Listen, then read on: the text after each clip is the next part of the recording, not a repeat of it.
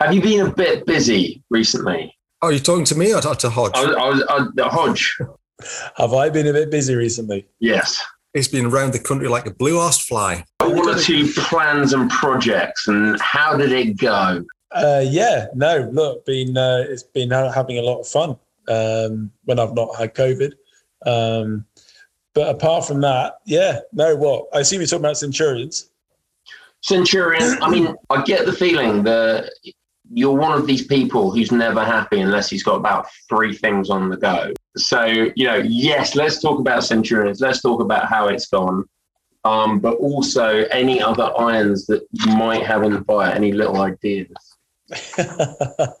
well, there's always, I wouldn't say irons in the fire, but there's definitely always ideas being uh, being formulated. But uh, no, look, Centurions was a, a crazy idea which was born from uh, Lucy from Tees, who we might all remember from uh, Race the Thames earlier this year.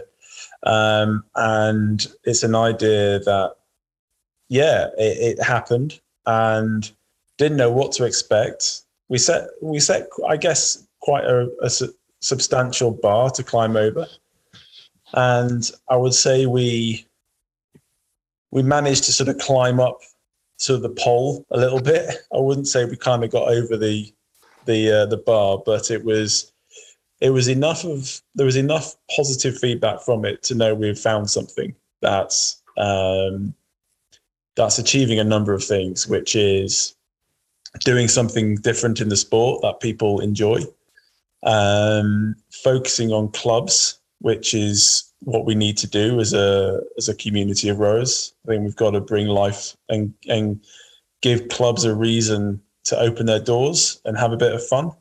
Um, it it focused at inclusive rowing and helping clubs to see that as a measure of success. Um, it didn't do enough in terms of fundraising money. Um, we're going to have a look at that for next year. Um, but we feel like we've got a community of people, clubs who really genuinely do focus on inclusive rowing. And for me, you know, aside from my work at LYR, that's that feels like a massive success. I feel like I'm connected better with those clubs, and hopefully, we'll start that journey of feeling like they're better connected together. So yeah, no, it was it was an amazing day, and uh, hey, to see people rowing 100k up and down the country in one day um, was phenomenal. Um, I mean, that's a serious distance. That's that's not everyone. anywhere out there listening to this will be like, woohoo! um, and I guess that's the thing I'm really proud of is now I've I feel like I fully transitioned from the athlete who put themselves in as much pain as possible to now the event organizer who creates things for others to put themselves in pain. I'm like ascending that sort of uh, that hierarchy of uh, of rowing. So uh, yeah. Can you tell us a little bit more about the inclusive side of things because it's such a clear goal for the project. It does need like clear definition so people actually understand what you've gone out and done and like changing those mindsets. Well, that's the interesting thing. So we went out to find a bunch of clubs which had inclusive rowing projects. And inclusive rowing for us meant taking away barriers to entry from the sport and focusing it at communities that wouldn't consider the sport was for them or were held back because of those barriers. So the first thing was cost. So the projects that we were fundraising for needed to to deliver rowing for free, basically. A kid couldn't say, "Well, I can't afford fifty quid a month or whatever whatever the charges traditionally are." Uh, the second thing was that they then connect with schools in disadvantaged communities. So we were looking at uh, the communities that they were engaging with and how they were kind of motivating or bringing rowing to those kids. And then with those two main things in mind, you could you could pretty much guarantee that those all those those clubs those programs were going to make a big difference to who could reach the sport straight away. So that was that was the main thing. Um, but what we didn't do was was was more or less we didn't teach them anything. We found those clubs they were already had these ideas. They already had these structures in place and intent, and the conversations usually went pretty well in terms of, you know, look, this is the idea. We want to fundraise. You know, tell us what project you've got. Can we work together and do something fun? And once we got through that conversation, you know, there was a few who tried, um, probably with less success. We certainly had a few conversations that didn't go very far. But what we did do is find some real, really strong examples of of rowing clubs out there trying to make a difference. And the more established the club, obviously the bigger impact they could have. So, you know, Star in, in Bedford, Tyne United, uh, Warrington Youth Rowing, their link up with Agecroft, you know, what Leeds are trying to do. This random guy in uh, in Coventry, um, Sam, amazing kid. We'll talk about him later.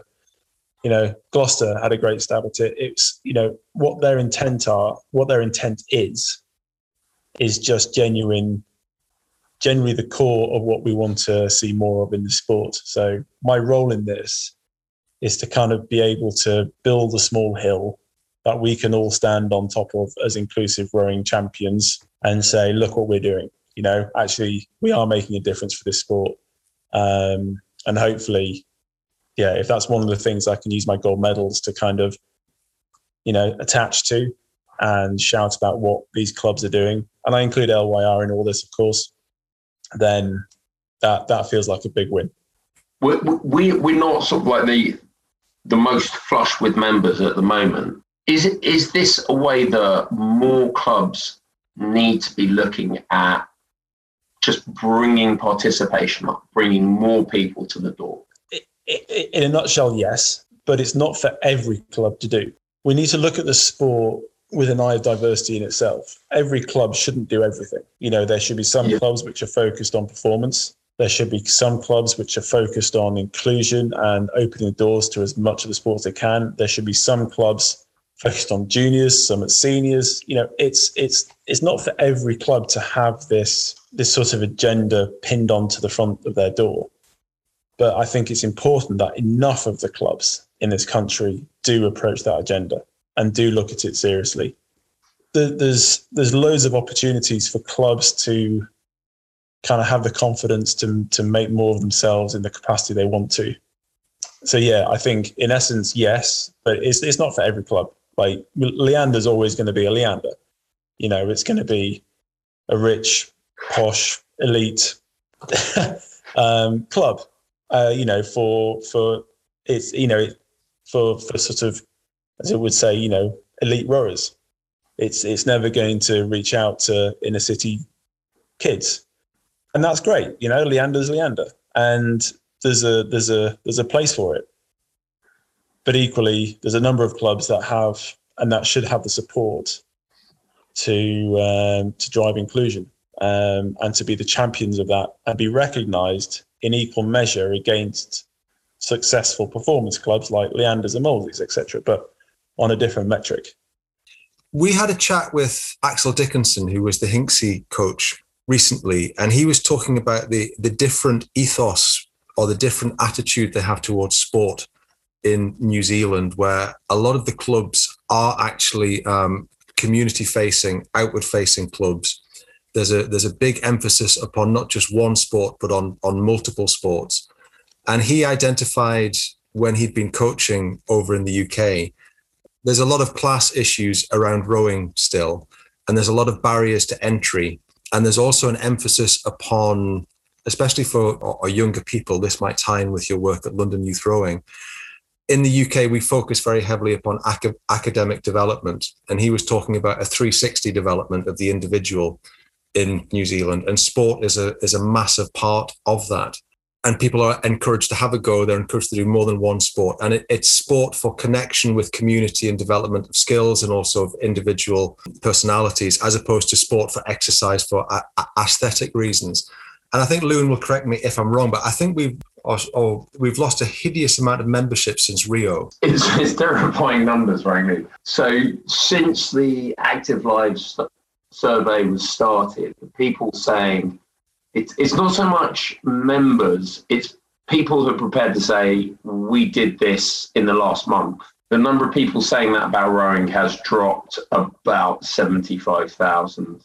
And and that's again that's a little bit unfair because we're talking about the the pandemic and everything dropped in the pandemic. But I think we'd lost about sixty five thousand in the year before the pandemic struck. And I don't quite know how we get out of that as, as a slump. I guess the question is, is Andy. I mean, you, you've talked about, you know, there are some clubs that are kind of high performance clubs, and some clubs that will be community facing, and, and they both need to be given equal weight. But a lot of the clubs that are now classing themselves as high performance kind of started as community based. Anyone can come down and rock up and have a go sort of clubs. I mean, Agecroft is a is a is an HP club. It, it has ambitions every year, but it also has great learn to row and, and novice programs. And I know all about the historical foundations of Leander. And even though there are council estates in Henley, I, I very much doubt they're going to start taking ergs round to see if they can find you know very tall units who can move quickly. Hmm. but but do we not need to almost reorientate or rejig or retool the the ethos in this country so that more clubs are actually more welcoming and more kind of open. Yeah, no, you're right. Look, no, no club should be seen as closed door. Certainly not closed door to everyone else except a certain demographic or or social type. And and definitely clubs should go through their own evolution.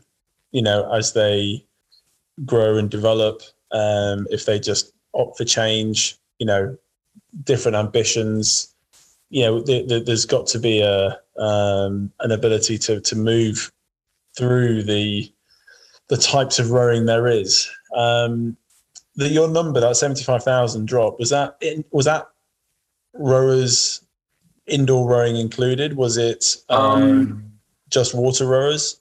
So that that was just people who said I have participated on the water rowing twice in the past four weeks.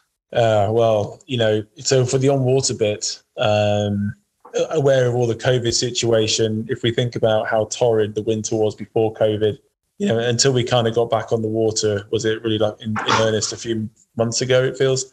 Yeah, about March, April, I think we started yeah. back out. Hmm. It felt like maybe not a, a, good year and a half anyway. You know, yeah. that, that winter of 19 was terrible. And then we went into lockdown. So, yeah, those numbers don't, don't surprise me. I think I think for the sport as a general, we're, we're, we're just being replaced by sports that have moved and are more dynamic. They're more interesting to do or more interesting to watch. I'm not sure the price point's a massive thing. I think it's certainly for the middle classes. Most people who want to do it can. If you look at the juniors, that's obviously a very different situation. But in terms of the adult rowing, which I assume is where the bulk of those numbers are, uh, certainly where they're falling, I think we need to look at what what what we're up against in terms of that wider market of sports. You know, why are they going to join a boat club for 500 quid a year when they could buy a decent road bike for two grand and ride it for four years? You know, yeah. it's the same price. Mm. Um, you don't get coaching on the bike, but you go out and flog yourself. You know, once a week. You go to a rowing club. You have to row four days a week. They might go to the gym. There's all sorts of things to consider, and I think you know, seeing how quickly we're getting back to the to the traditional regattas and the current racing structure, I think feels like home for us because regattas is the thing, right? But I, I'm not sure that regattas are helping us. I'm sure clubs have used to have waiting lists, but they don't have anymore. You know, they're trying to get people back into the door and they want to get back up to their capacity, but they can't the, the pool of people's had a bit of a, a, an opportunity to look outside and they've i think they may have discovered other things. And you know you look at what park run has done. I think ironically regattas are the original park runs. You know it's an event where tons of people turn up everyone has a go a lot of people get a medal. No one knows what's going on so it's not fun to watch but everyone has a good shot at it and everyone goes home happy. But it, it survives you know, hand to mouth. Whereas Parkrun, because one basically organization owns the whole lot, they can commercialize the shit out of it. yeah. And it becomes this enormous, great, successful thing. Whereas each of our regattas is owned by a different club and it fundraises for that club, but it fundraises internally. It just tries to circulate rowing money within inside of itself. Whereas Parkrun is bringing tons of money into the sport because they bring big sponsors. Mm. And that investment enables the sport to grow. And we all know that rowing isn't commercial. You know, you know, British rowing, Kenny Bailey's been trying this for God, feels like a long time. and they can't they can't get a big sponsor. So I think we've got to have a good look at actually what's the right formats for for the sport. And I think we do have to have a good look at actually why how people are engaging and what, what they find out of it that they could then do otherwise. Obviously I'm biased about the rowing machines, but I mean well, biased. You say biased. I say weird, but we can we can discuss that later. Fair enough. But I mean, it, it, is that a way forward? Uh, I think British rowing's been going nuts on the kind of um, on the indoor rowing front, um, and that seems like it's a way of like bringing people into the sport. It certainly certainly seemed as though when I first got got into rowing, I got into rowing through rowing machines and that was something around about 2002, 3, 4. I noticed a lot of people who started on the rowing machine on the old Concept 2 forum, sort of like the proto social media, who they started just knocking this up and down, and they thought, "You mean I can do this outdoors and actually go somewhere?" So we look, we, we're talking about this from the perspective of memberships of British rowing as the general measure of how many people there are in clubs. If we look at another model that's much bigger, you take Zwift. Oh yeah. How many people who pay a lot of money to be on Zwift become British cycling members? You know, how many step up to racing British cycling events?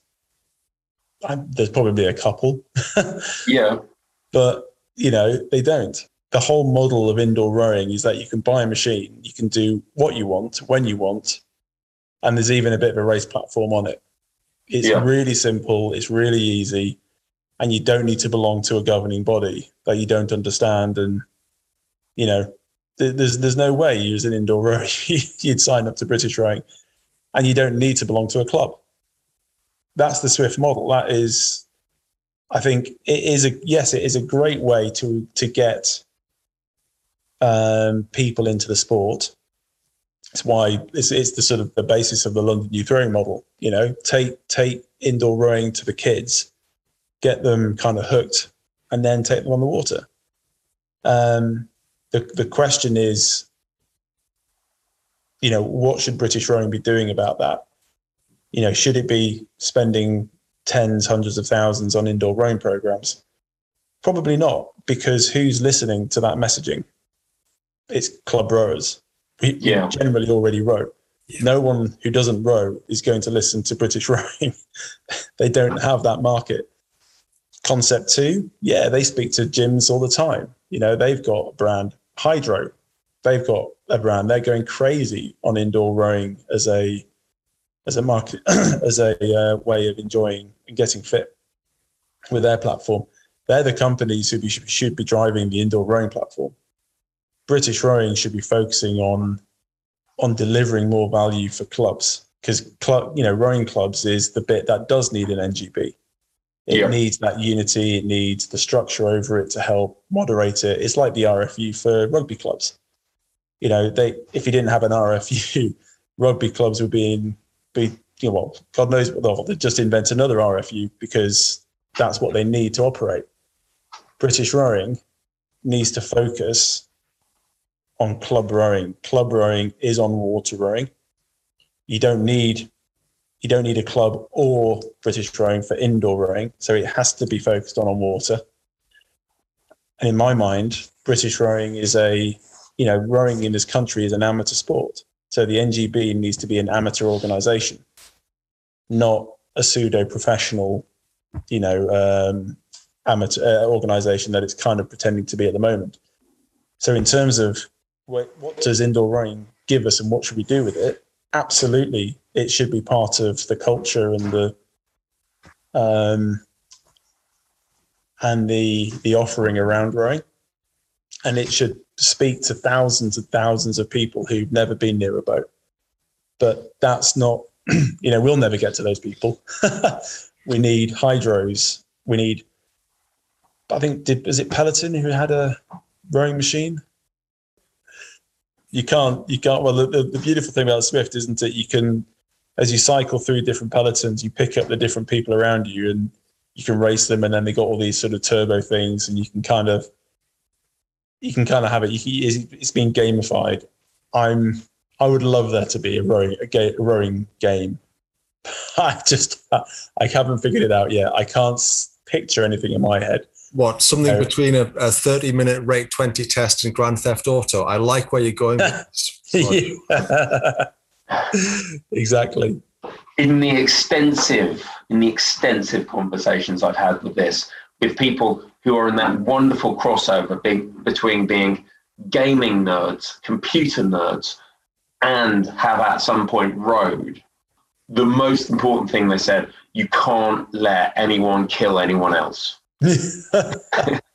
because what happens is basically like about 10 users just dominate the entire game. The Grand Theft Auto is a great idea, but apparently, if you get that kind of like ability to just sort of dominate, you just get these mega players that just destroy everything else and nobody else gets looking and everybody just stops playing. Of having to row somewhere within a certain time to collect something to unlock the next bit is quite interesting. I mean, I don't think you should be able to kill anyone, even even when Bao isn't isn't tapping down properly. You should maybe just have a chat with them afterwards rather than take them behind the boat sheds and throttle them. But just coming back to what you were just saying, uh, uh Andy, the the need for British rowing to function in the same way as as an RFU does. The conversation so far has, has hit on on a few things that would need to be addressed, uh, and I've just made some notes as, as we've been chatting. One of the key things about rowing, one of the one of maybe the barriers to entry that we don't think about because we're rowers and it's part of our lifestyle, so we're used to it, are the logistics of it. So you've pointed out you can spend couple of thousand on a bike and it will last you, then you know, the same length of time as your as your membership from rowing. But you can just jump on a bike and go at any time. You know, if if there's a park run on a Saturday morning, it's usually about 5k, so you can probably do it in like 20 or 30 minutes, and then go and have a cup of, a cup of coffee with the family. If even if you're just going down to the local club for one outing for a paddle, it's half a day. You know, you you're leaving the house at seven, half seven, get there at eight o'clock, someone's late, a blade is missing, we need to do a rigger, and then you get on the water and then you do, and then it's eleven o'clock, and then it's it's half a day gone just for a paddle. How do we address the logistic? I mean, even going to a regatta is a logistical challenge because you've got to rock up a few days beforehand. Which boats are going? do rig them? Where's the trailer? Who's driving? You know, all of that stuff. That's one of that's one of the things we embrace because it's part of our culture but for people who aren't used to it, it's like, well, that's a whole day for a 90 minute paddle. Well, so you just, again, I, you just use comparisons, right? So look at rugby. You go to, if, if you play for the fifth team, so my, my experience is back up in Wharfedale in Yorkshire. My dad used to manage the fifth team, bunch of, you know, builders, workers. They weren't rich, upper class, middle class. They're all working. They spent their Saturday mornings and a good chunk of Saturday afternoon playing rugby, having a load of fun, having a few beers in, the, in the in the clubhouse, and going home. They all paid their subs. It was a membership structure, exactly the same as rowing, and they would do that every weekend through the season. You know, mm. they would home away matches. You know, they, they used to. There was a guy called I think Mick Greenwood, who was the local builder, and he had this massive old Bedford um, truck uh, with a sort of a crane arm in it. And the fifth team's pitch was on the other side of the valley, which meant they had to drive around to go and get there. And you know they've had they had a, a ton of people in the back of his truck, you know, with boots and um, boots and rugby gear on and big thick jackets because it was obviously the middle of winter. And you know, there's nothing flashy. There's no reason to do it other than they just liked to do the sport. Mm. And you know, just having a quick look, there's there's 2,000 rugby clubs in this country, in England, sorry, and there is 138,000 registered rugby players. Now, what have we got? About 500 rugby clubs, 30,000 members. Mm. You know, we've that we our sport doesn't have any excuses to say that it's too difficult to be part of. You know, we just got to ask our questions. Why would people rather spend all that time playing rugby and not all that time rowing?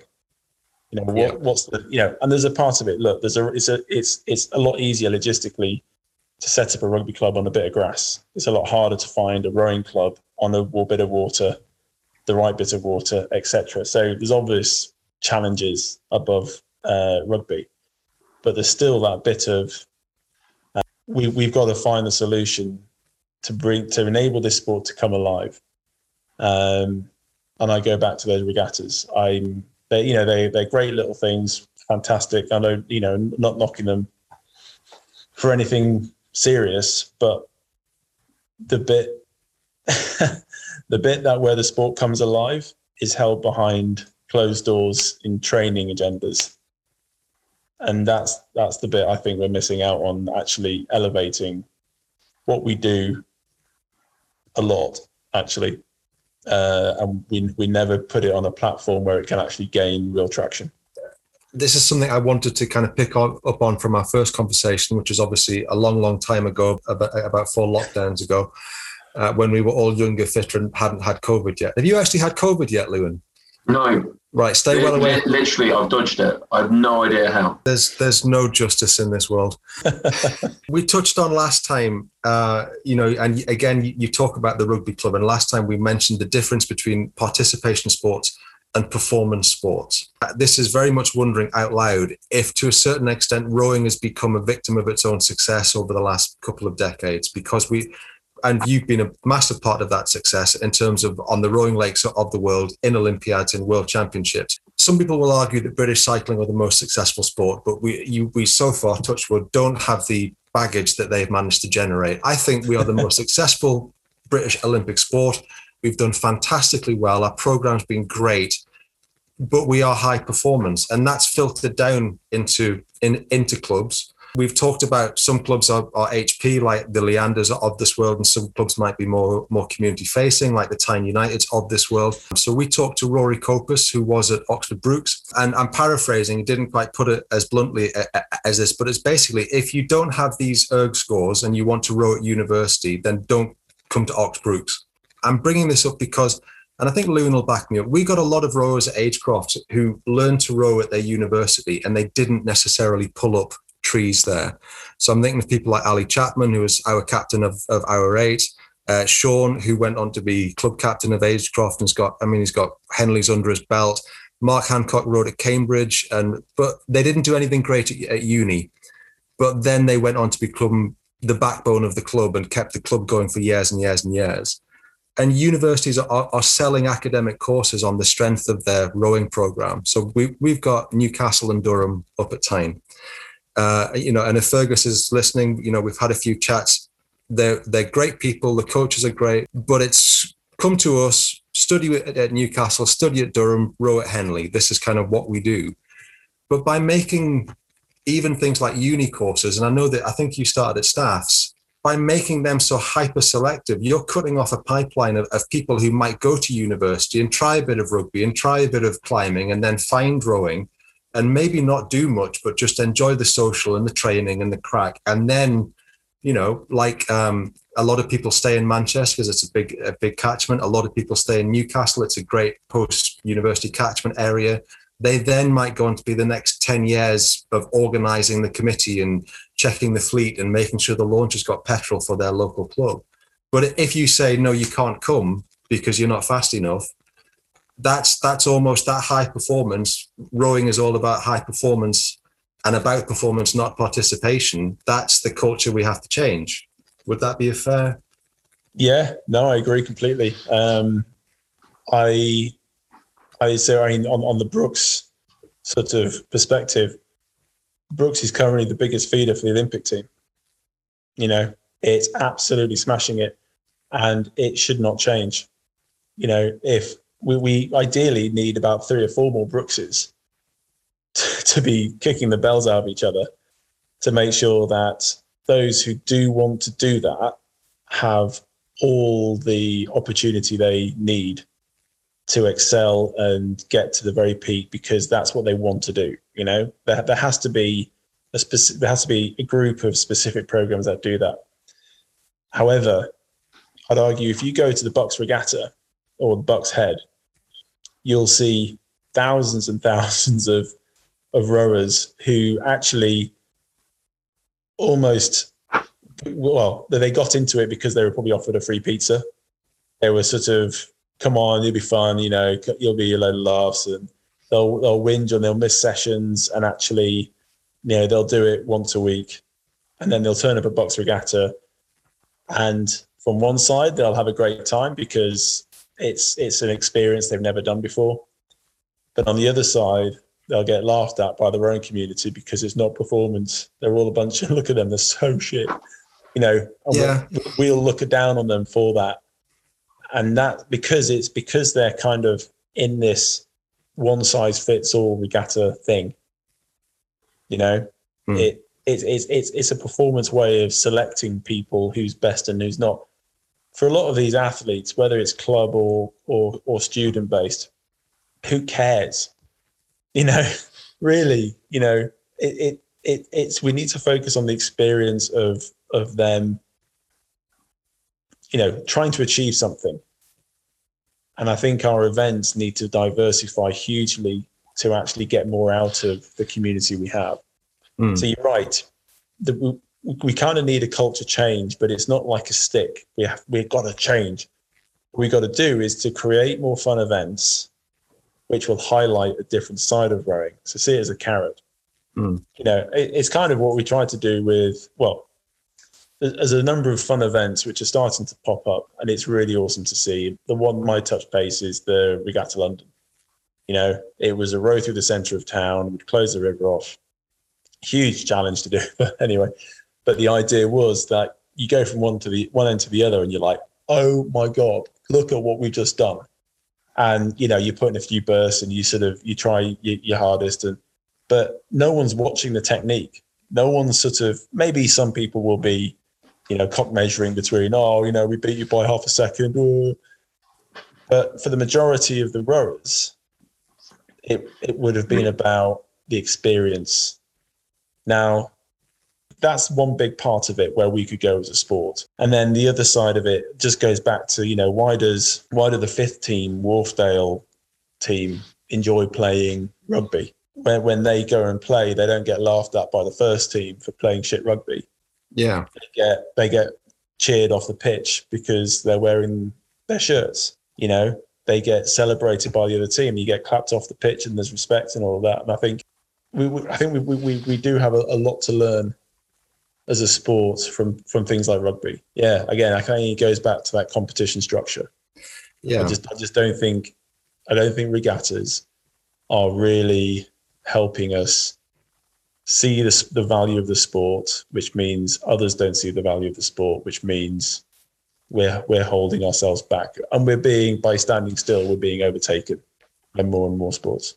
Yeah, I think you're being very tactful about it, but I think um, what we need to acknowledge and, and, really foreground and maybe have driven from the bottom up and also from British rowing down that, that there is room within the sport to have that the high performance aspirational watch your 2k time you know look at the way they're squaring and, and, feathering stuff which which goes on a lot. And we've all you know I, we've all heard some very pointed comments about that technique at one time or, or another.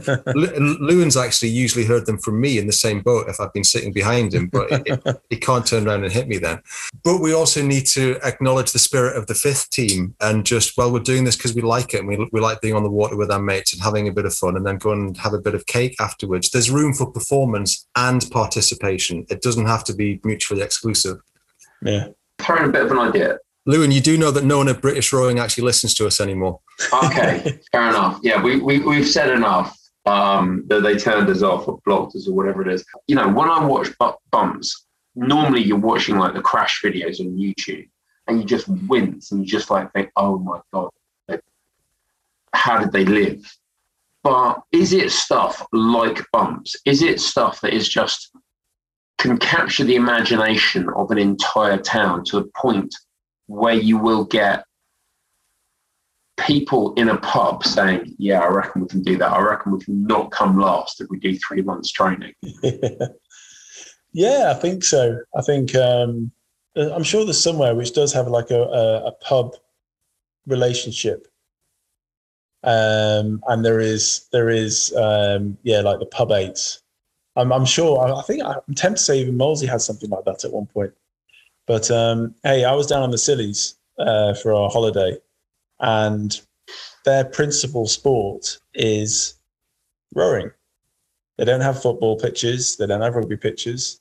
They all have boats, pilot gigs, because that's what 200 years ago, fastest pilot gig who could get to the salvage would get it, or the fastest pilot gig who could get to the boat and put their pilot on board got the money.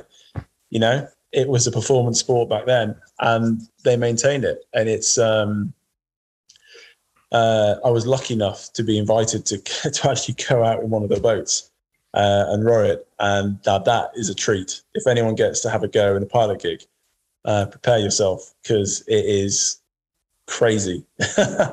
um, but um, but yeah, no, they and they go out every once a week and they do all these random uh, courses around the uh, the sort of five main islands they have there. Um, but it's pretty much based around the pubs, right? You know, Yeah. they, Yeah. Um, uh, yeah, it, it's a fantastic feel. It's it's it's it, they don't have training programs. I mean, I, fe- I did one training session with them, which involved going out due south for about a mile and a bit, as hard as you could go. We got to a buoy, we stopped, we turned like southwest, and then we went really hard for about half a mile. and then we turned and went sort of due north back to where we came from for what was probably about two miles and just went really hard. I mean, it was it was brutal. It was it was brilliant. Um, there, there wasn't much finesse going on. It was it was about punishing the demons within, and um, yeah, it, it it when we actually went out for the race, there were like there were there were boats watching some tourist boats, some you know locals who just wanted to see if you know Somebody fell in. yeah. It was yeah it was it was really interesting. Um but what you saw was a really strong community of rowing clubs Mm. held together obviously because of their location but working kind of together and having a really great obviously respect for each other they enjoyed it they would they all kind of knew who they were um but it wasn't and it wasn't a national sort of level engagement. It was clubs racing their their clubs. It's like you know Molesey racing Kingston and Walton and Weybridge on a regular basis. And do you reckon that's the way forward? Bring in a kind of like a local feel to it. I think that's that's a big part of it. I think you know we've got to find a way to bring our clubs back to life. Um, you go down to a rugby club, and if, if there's a home game, the place is thriving. Obviously, watching rugby match versus watching rowing. If you want to watch a rowing race, you've got to go somewhere to go and watch a regatta, and you're going to be there all day and not know who you're watching until you finally realise the crew you came to watch raced ten minutes ago. If you go to watch a rugby match, you know they're going to be on at twelve thirty and you know you can have a pint afterwards and you're going to go to the clubhouse and meet up with half a dozen people that you meet on a regular basis. It's a completely different agenda for watching the sport.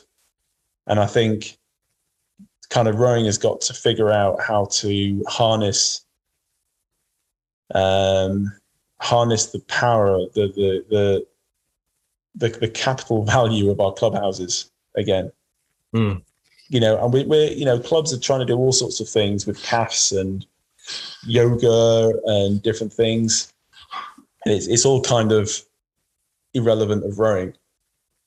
We, we've got a really powerful sport as in culturally, the value it has with life skills, what it does to people, and how it benefits them. We do have a sport which is watchable as well. And Yeah. we we know the model. It's the boat race. Mm. T- hundreds of thousands, millions of people watch it. You know, and yeah, okay, call it Oxford and Cambridge, whatever you like. It's not. Oxford and Cambridge play rugby as well, but not as many people watch for that as they do rowing. Mm. You you watch rowing there because it's it. You, you certainly see a sport you might recognise, but you see it in a in a whole new light. You see it for like the intrigue and what could go wrong, and this this whole life which we've extinguished from the sport on the main part, all the way from Olympics, all the way down. I mean, look, they're even trying to do it with the boat race. You know, if the blades come a little bit close, oh, you know, come on. you know, it's it's it, it's sort of this this performance agenda is going too far. We need to rein it back, have a bit of fun, and that's why I love bumps racing. And I saw it the other day. A clip came up. I don't know where I saw it. Was it on YouTube or Twitter or something? And there was just an eight piling into another eight, and the bow snapped off. And you know, and then two minutes later, I was watching a cycling crash. You know, a peloton went down. Some guy hit the deck. Bikes all over the place. just like, oh, you know, really, God, that must have hurt. But you damn, I'm going to watch this again, and it's not going to make me think twice about getting back on a bike. You know, yeah. it's you know, our, our, our, our, our, we've got to make sure people don't drown, obviously, um, but we've also got to be adults about the risks we take and and the life. Uh, rugby's going through the similar thing. You know, people should be wearing head guards Yeah. you know that modern standard of safety that's a good call you know boxing what are they I, I don't know you look there's a, there's a big debate on this but um a, hel- a healthy sport balances a lot of different things and at the moment we don't balance much we we just go performance performance performance This is a bit of kind of shifting tack. Jurgen's gone to France. You must be doing handstands in the corner about that. I yeah, look, I I knew that was coming. I, I've I've been obviously speaking to him a fair bit, not a fair bit, a little bit.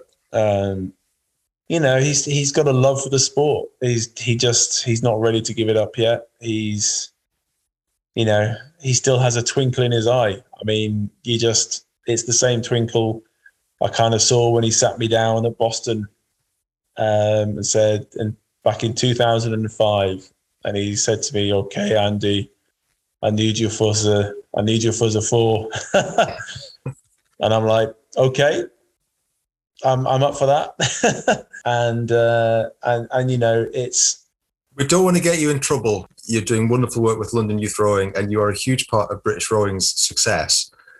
But it just seems like such a dropping of the ball. Probably the greatest high performance coach in history, and we've let him go, and now he's gone to France because he obviously still wants to do it. I think the you know everyone understands. I'm sure everybody who's listening here has seen what's been going on and probably has seen my tweets and things. It's you know the decisions that were made, the strategy. I'm sorry, the decisions that were made and the strategies put in place. That I will say that were supported by the board. So we're not just talking about the performance side, but it goes right to the top of British rowing. The people we elect to be uh, to represent the membership. You know, they endorsed it. They gave the go ahead.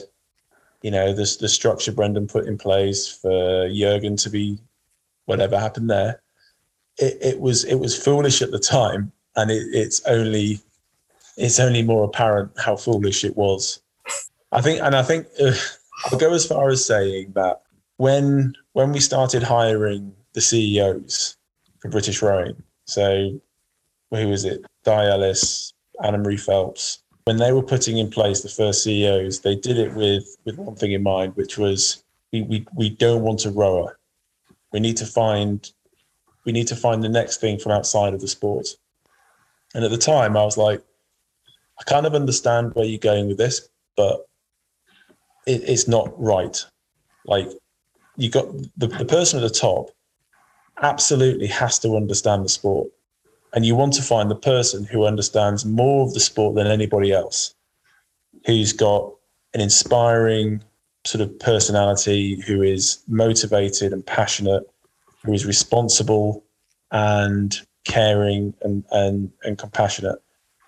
But they have to understand rowing. They need advisors who are outside of the sport who can give this perspective of, well, actually, we do it like this in rugby and football. And, you know, then that person can understand that thing. actually, that's a good idea because it could fit in this and this and this. So, anyway, they went down this line of saying, well, we, we don't want rowers.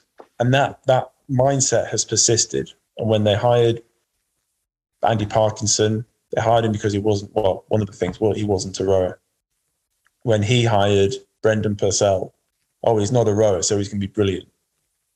You know, when they hired their directorate, Helen and what's his face, Kenny, you know, non rowers, you know, the, the, the whole thing on top of British rowing was non rowing. And lo and behold, all the decisions they made didn't have any rowing understanding. And it's all falling down. It's, I mean, it's tragic because we are in a very, very precarious situation as a sport. You know, we have a general public who still don't get what the value of rowing, who don't engage with it because it's not a sport for them. Okay, you know that's that that's a that's, it's a vocal minority. You then have a um, a, a, a principal funder in UK Sport and Sport England, who I think I think Sport England's a bit different because they see what we're certainly what stuff we're doing like an LYR, but for UK sport, the pressure they're under to to be like, why so much money for rowing? You know, they're kind of looking for any opportunity. I think. Well, I mean, the, the funding's already going down, isn't it? And and then I think it's going to go down again with the amount of chaos that British rowing's going through at the moment. Yeah. And you know, from a governance perspective, it's very hard to endorse what's going on. I mean, to have or to to to to to, to move on three key directors, including your CEO, in a matter of a month, is not a good position to be in. you know, there's going to be alarm bells going off all over the place if you're giving that organization millions. Mm. So, you know, there's a lot. Um, there's a lot at stake, and I think I think the board need to have a good look at, at, at what's happening because they're, they're the only ones left.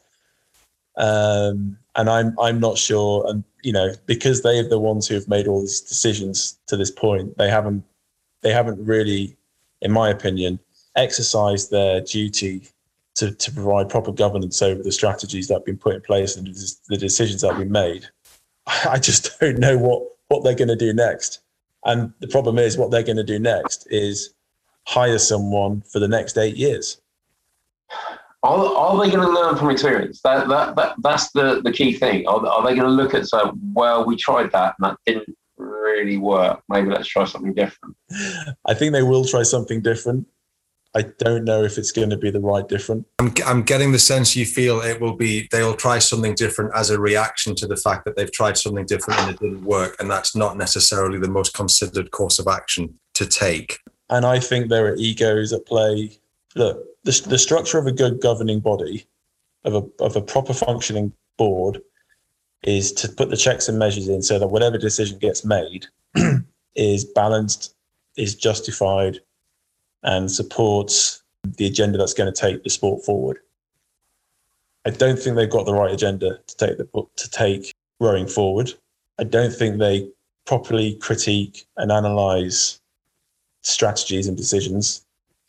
And and I, I yeah, I, I I just don't even think they're facing in the right direction.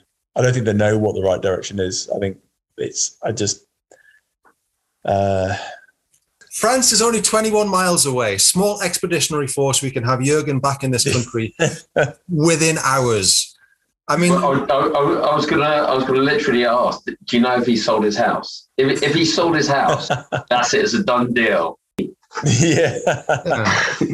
Um, it will be I, I, I think he's he's got an agreement with France, and I would be.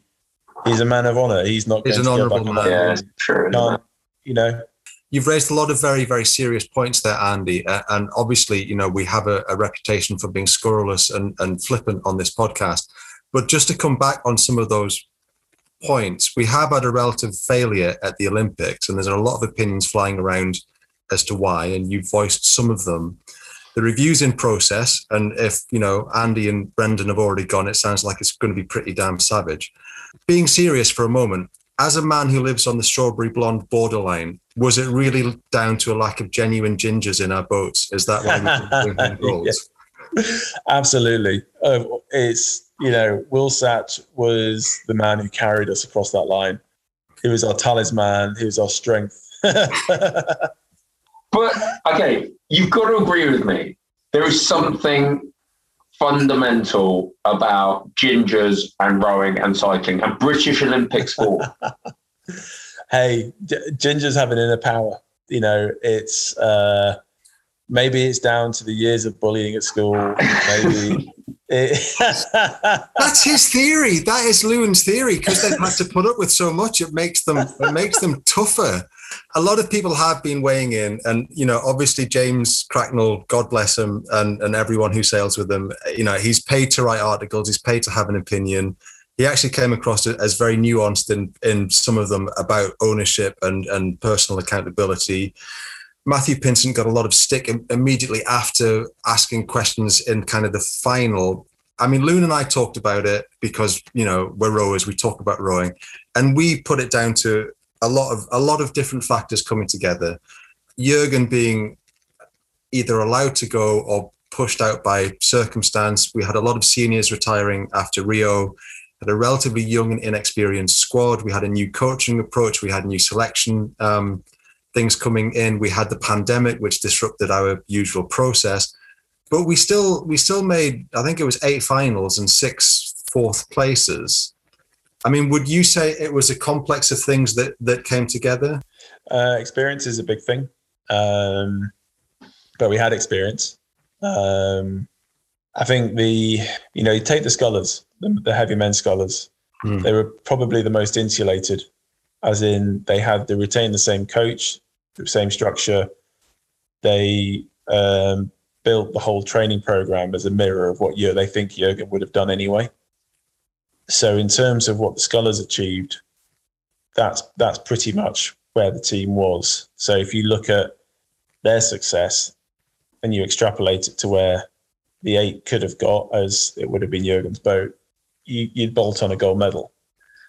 I think um, I, I, I, I think had Jurgen been in place, I'm I'm confident that they would have got a gold medal. And I say that because Jurgen knew he selected that eight, with one exception, Mr. Josh Bugajski. He was the only person who came into that eight after Jurgen left. Jurgen alone knew the triggers for that eight. He knew the psychology. He knew he knew those those people and those individuals better than anybody, and he knew what he needed to do and say at every moment through that last year towards Tokyo. Steve Trapmore's a great coach. You know, um, what's his name? Um, Robin Williams is a great coach. They're great technical coaches. They used the best um, uh, physiology program around, Jurgen's program. So they had the best physiological athletes. What they didn't have was the best psycho- psychological psychology coach, which was Jurgen. And I would bet that, well, in my opinion, the psychology part is at least 50% of the rowing package. You can have the best technical, but it doesn't mean anything if you can't bring a crew together. You know, you, you, you can even arguably have a weaker crew, but if you can nail the other two, they'll often beat heavier crews Hmm. or, you know, um, stronger crews. The psychology part is the most important. And when they sacked Jurgen, they sat, they, they gave up that bit. And Steve Trapmore would never have had the time to really understand why Jurgen selected that boat and the, the triggers for that. And then even if he did, you know, the, the whole process of of of not having a chief coach but having lead coaches. I mean, I guess that that has less of an impact in the short term. I think in the long term, had Brendan still being around, if, if that system, sorry, even sorry, if if if that system of having lead coaches and kind of a selection sort of panely thing and you know that sort of devolved power it, it will eat itself. It happened in australia it happened in canada it happened in america. Like there's plenty of models which demonstrate that the performance program the the system that brendan was putting in place it guarantees you'll take a successful system to a non-successful system every time. And this is the bit I, I wish I'd been on the board at British Rowing because that would be the question out of asked. You know, this has been done before and it failed. So why are you doing it here? But they didn't. And um, so anyway, we'll see what happens for the next two and a half years before Paris, um, unless they find their psychologist their coach, who is a psychologist, who can properly understand the athletes, their triggers, their needs, what empathy they need, the whole package, then I I I I, I struggle to think how they will win uh, a gold medal. Eric Murray, when he was on, talked about you. You put you coaches have everything on a spreadsheet.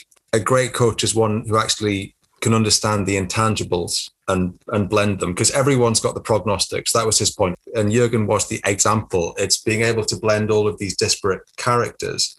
If that's Jurgen's strength, and I'm guessing that it is, his ability not just to understand the data, but to understand his athletes and, and blend them, surely the succession plan would have had in place someone, you know, almost sitting with him and learning how he does that because it's such a vital part of British success. You've already mentioned Josh, and we've invited him on to talk, and he hasn't he, he hasn't got back to us. Yeah, look, there's been plenty of athletes who have had not good things to say about Jurgen. They will usually be the ones who um, either didn't didn't feel they achieved their full potential under him because they weren't in his top boat, um, or I was they have an extraordinary degree of arrogance. But however, that's that's also credit to them because that's what you need to have to be a performance athlete. You have to have be so single-minded and and, and so confident. Um, and actually, it's probably what would make those people the next Jurgen. You know, because mm. you, you have to be of that of that ilk, and it's it's um, um, it, that's the world of performance sport. It, it's it is very critical. You know, not everybody loved Jurgen. Um, you know, the people outside of his system loved his results. And when they got to speak to him, they saw a very gentle, um, engaging uh, person. But uh, when you're in the system, it's tough. Um, and a lot of people, and by, necess- by necessity, you know, you, you go for the England, England football team, there's going to be hundreds of people who will think Gareth, South, Gareth Southgate is crap because he didn't select them or he didn't they didn't think well he didn't get the best out of me so i didn't perform so i didn't get selected. So yeah it's it's not it's not like he is adored within his close circles but why wasn't succession planning? Yeah. you can't succession plan in performance sport. It's just a rule. If you could then uh, manchester united wouldn't have stopped winning. Um, success follows certain people because they know how to make it. And you can't map it. Again the experts at sports england spent way too much money trying to do that. You know what's the secret of success? It's a fucking secret. You're not going to find out. Um, you know even if you manage to sort of find just say you manage to find the perfect replacement who is going to emulate the success you put him in place for a year with Jurgen, they'll be at each other's throats and they would bugger off because those personality types that it takes to lead performance programs like that don't coexist. Right. You know, yeah. If you're really good, you can get away with hiring yes people because that's all you can tolerate. If you get someone who's going to really challenge you and your decision making, you know? I can't tell you why, you know, in Jurgen's mind, the best coaches say, I can't tell you why I'm going to select this person, but I'm going to select them because I know that that is what's going to win.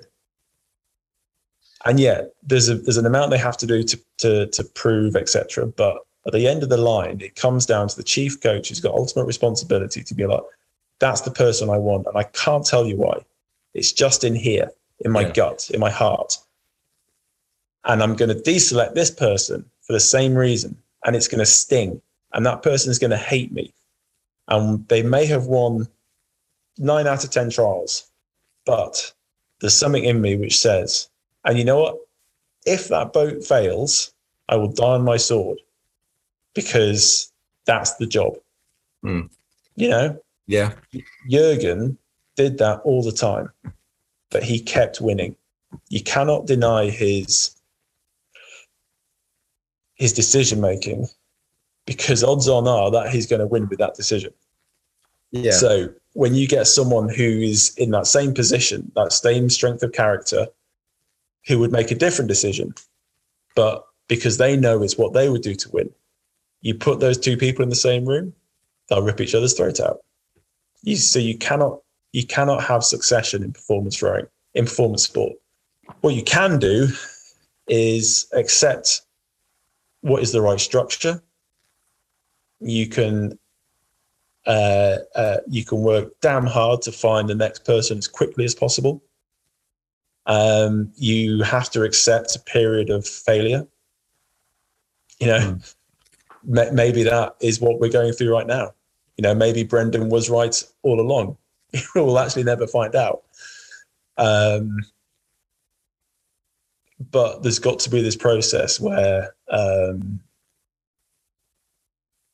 where the ne- where the next Jurgen comes along, and there there are some fundamentals. The system has to empower the chief coach. That's just a, a fundamental. You can't change that. Um, you have to find someone who is highly motivated, and you know all those bits. There, there's some sub, sub key things, but it's it's a very very tough job to replace, and it's it's certainly a very very tough job to do in six. Oh, how long was it? Twelve months. He was yeah. kicked yeah. out from. That's not going to happen. That's the saving grace of Olympic programs. You got four years to rebuild the system.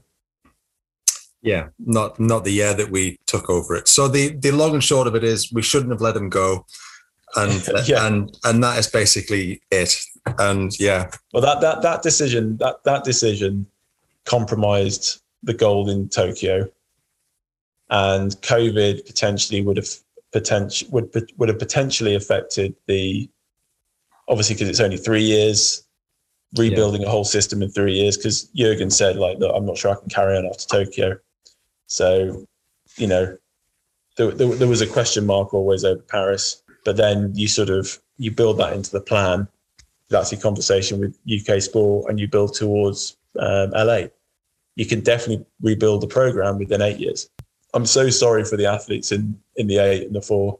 I got, I mean, the women's side, I have no idea. I think it's you know it's important to talk about what happened there because Jurgen shouldn't have been given the women's squad.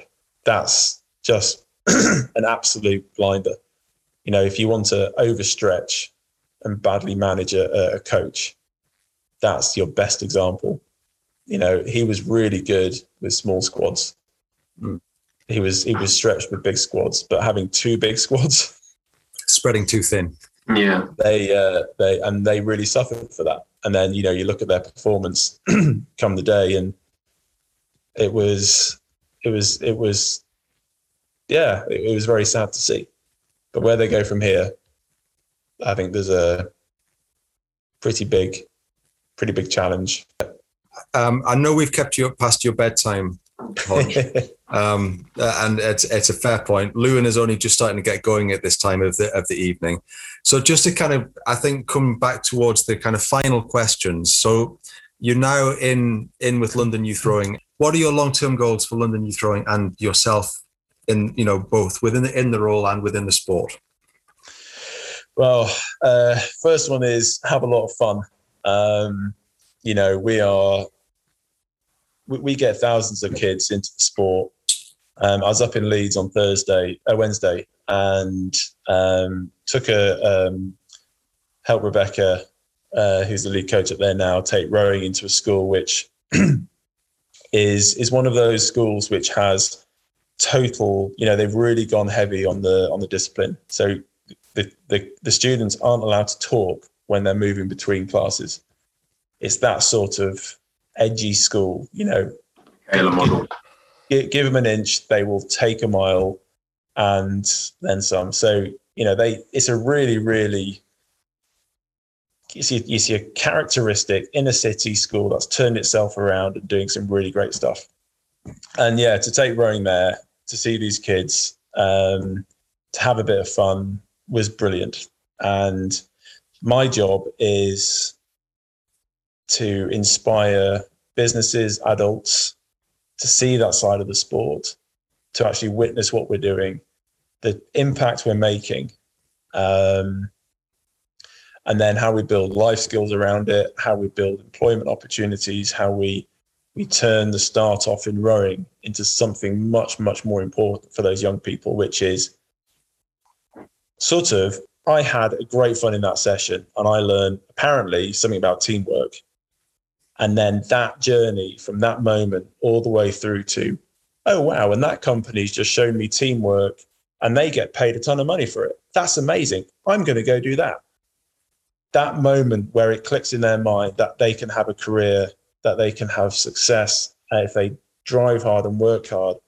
And LYR and rowing can be the story from them going from unmotivated, undirection to focused on a great job and employment and and and achieving being successful and that's fantastic you know i get to I get to tell companies about that. Um, it, it, happened to me yes uh, was it? On on Thursday on the train I, I caught the eye of a la- uh, of a lady. That sounds really dodgy. I caught the eye of um, some woman. Anyway she, um, it, it, obviously I think she recognized me as a rower um, and she tweeted me and it turns out she works for this company and they're like well we have a program that works just like that. You know they would never have considered rowing as a vehicle to exercise their CSR program. Now they are because we kind of met on a platform. Um, some guy called Andrew Green saw our local media up in Leeds because you know they they they covered that session I was at, and he's now look how can we help? You know what do we do? We we're finding routes, we're finding people who want to invest in our sport and it's new money. It's not money from old members and you know begging for donations. This is significant amounts of new money coming in to support our sport to enable us to do more of it. That's winning, and it feels amazing. Um, so I am here to have fun, and so I create events like Race the Thames, Centurion Challenge, for more people to engage in the sport in a new way and have some fun. Um, mix up with crazy crazy rowers like Spitfire, uh, Monmouth women who have a load of fun at our events. And it's fantastic to see because they bring all the heat, all the energy. And then all these corporates who think rowing is just a stuffy world of sort of pompous, posh people get their minds blown and they love it. And then they see what the money their fundraising does for those kids. And it's just this most epic journey um, of yeah, for me, it's the I, I'm just having. It's hard work, but I'm having the most fun. It's like being back at back at Caversham, you know. you know, you just back in for the 16k. It's gonna be a grind, but when we get there, it'll be good. Um, so yeah, no, it's it's fantastic. Uh, so anyone out there who's listening to this, Race the Thames, we're back up and running for January, end of January. Oh, okay, right. Um, Let's start training, man. A whole load of fun. Hey, look, the, the best thing I can recommend is you all get involved in the 72K challenge. So, in your team of eight, it's only 9K each. Obviously, the best way to do it is to split it up into 100 meter pieces. So, uh, you do what, 90 of those in a day. Uh, you absolutely smash it. Um, and uh, tell us what you can do. I think the Molesey Legends won it last year. I think they managed to do it in a split time of like 119. So uh, they, uh, they they they took down uh, IC, who backed themselves. They I think they came in at a 121. So um, it was a lot of fun. But you know when when all when when we put that all together and uh, and showed all these corporates what what rowing is really all about, we sort of lifted the lid off off this this great sport. And uh, so yeah, that's it. Having a lot of fun. And if you want to support us, not with any money, don't want your money, uh, become an LYR champion. Just go onto our website, look through how you can support us, and find sign up for an LYR champion. There's no cost, but if you just sign up, let us know you care. That that it gives us a huge boost. So we're just trying to build that population. You get a quarterly newsletter. We'll inspire you with some amazing stories, um, which will hope you make you feel better about being a rower. And then uh, you'll help us by uh, by growing this community who uh, who uh, who are telling us they care. So that's it. Is is is Enjer coming back? Yes, live event. Enjer is back at the Copper Box. So um, yeah, that's our. Uh, I mean, that's our the National Junior Indoor Rowing Championships, the biggest indoor rowing junior rowing event in the world. I think. Just amazing event. Um, yeah, so that's back. That is the fourth of March. Um, we'll we'll have an online offer as well along the side. But if you're close to London um, and you can get to the Copper Box, it is an amazing atmosphere. It is absolutely fantastic. So uh, cheapest chips, get down, have a load of fun, get to the Olympic uh, Olympic Park, get blown away by all the sights down there, um, and then uh, yeah, and just just have a great time rowing. Um, I'll be there. A load of my mates will be there. We'll be there with a ton of corporates doing the race of Thames Copper Box. Um, so yeah, it'll be a lot of fun. Uh, but yeah, check out Enjer. It's going to be uh, it's going to come back with a bang. Andrew Triggs Hodge, yet again, you have been legendary. Thank you so much for sparing the time and staying up past your bedtime. It's been an absolute pleasure to talk to you again. Really appreciate no, it's it. Fantastic to be here. Thank you guys. And uh, yeah, keep the fires burning bright, eh?